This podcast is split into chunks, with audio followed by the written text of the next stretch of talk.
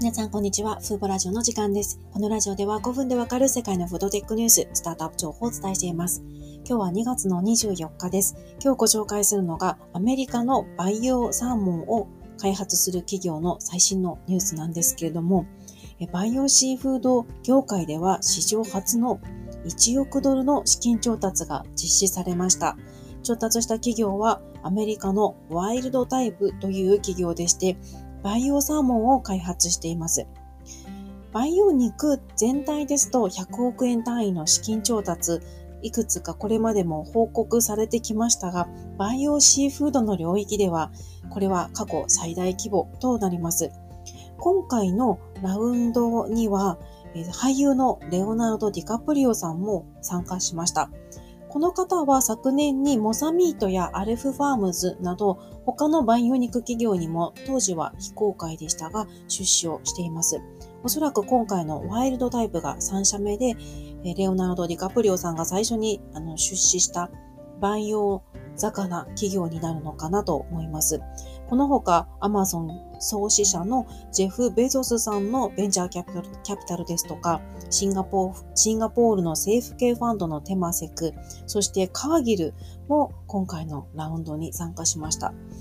資金調達に参加したメンバーだけ見ても結構大きなインパクトのあるニュースかなと思います。ワイルドタイプは2016年に設立された企業でして、地球上で最もクリーンで持続可能なシーフードを作ることを使命としています。2人の男性の方が立ち上げた企業です。昨年に培養サーモン、これは寿司にできる刺身タイプの培養サーモンを発表しまして、サンフランシスコに初となる生産施設をオープンしました。12月にはアメリカ全土で展開している大衆向けレストラン、寿司のレストランとの提携を発表しています。ただまだ FDA の承認はゲット、あの獲得していなくてですね、この承認を待ってからでないと流通できないんですけれども、当局のゴーサインが得られ次第、間もなく発表されるパートナーとなる高級レストランを通じて、まずは製品を市場に投入する計画をしています。で今回の報道について、え昨年、えー、建設された生産施設は今後最大20万ポンド、約90トン規模までスケールアップが可能なものなんですけれども、今回調達した資金でさらなる生産能力の拡大を図るということです。で、海外メディアのザ・スプーンというこうフードテックに詳しいメディアがあるんですが、そちらの創業者の方がいち早くこのワイルドタイプの共同創業者の方にインタビューをしていまして、その内容によりますと今後、え太平洋岸北西部にも新しい生産施設をオープンするそうです。でこれだけ生産施設をオープンしたり、大型の資金調達を行っているのを見ますと、あの、開発に携わってない、こちら、こうニュースを見る側の視点からしますと、もう間もなくこう大量生産も可能なのかなと思ってしまうんですけれども、あの、その海外メディアのインタビューについて、今後数年間はまだまだ生産量が非常に限られた状態になるだろうとコメントしていました。生産能力が拡大してもまだすぐに大量生産が実現するわけではないということのようですね。ただ、ワイルドタイプの培養サーモンというのは、魚を殺すことなく作られるものですので、水産資源のの維持にも貢献しますし、水銀やマイクロプラスチックといった汚染リスク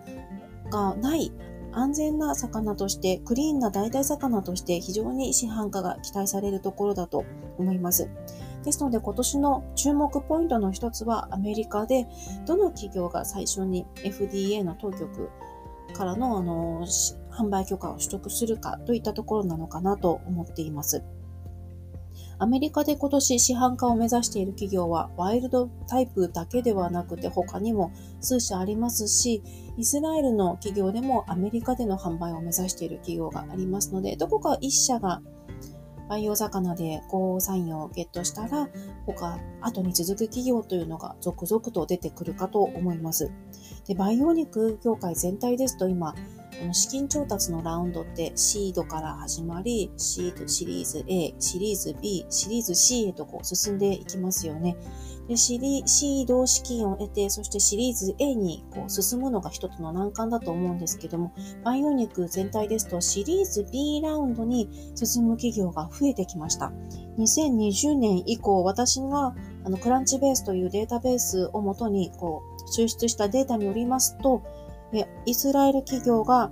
2社、オランダの企業が1社、アメリカの企業が2社、厳密には3社がシリーズ B へ進んでいます。アメリカの企業の3社のうち1社は昨年バイオニック部門を切り離していますので、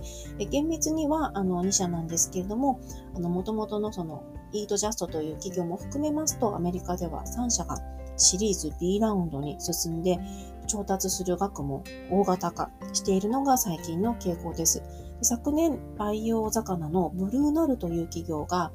えー、培養シーフードの領域では史上最大規模の資金調達約60億円を調達していたんですけれども、今回のワイルドタイプの調達額はそれを上回る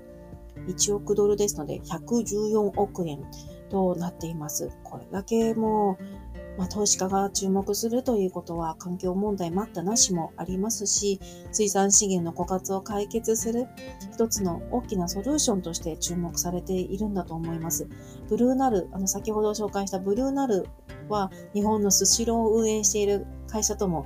先月、確か1月に、あの今年の1月に提携しましたので、今後培養魚も培養肉に続いて盛り上がっていく領域になるかと思います。今回は細胞培養によって培養サーモンを開発するワイルドタイプがシリーズ B ラウンドで約114億円を調達したというニュースをお伝えしました。今回も最後まで聞いていただきありがとうございました。ではまた次回のラジオでお会いしましょう。さようなら。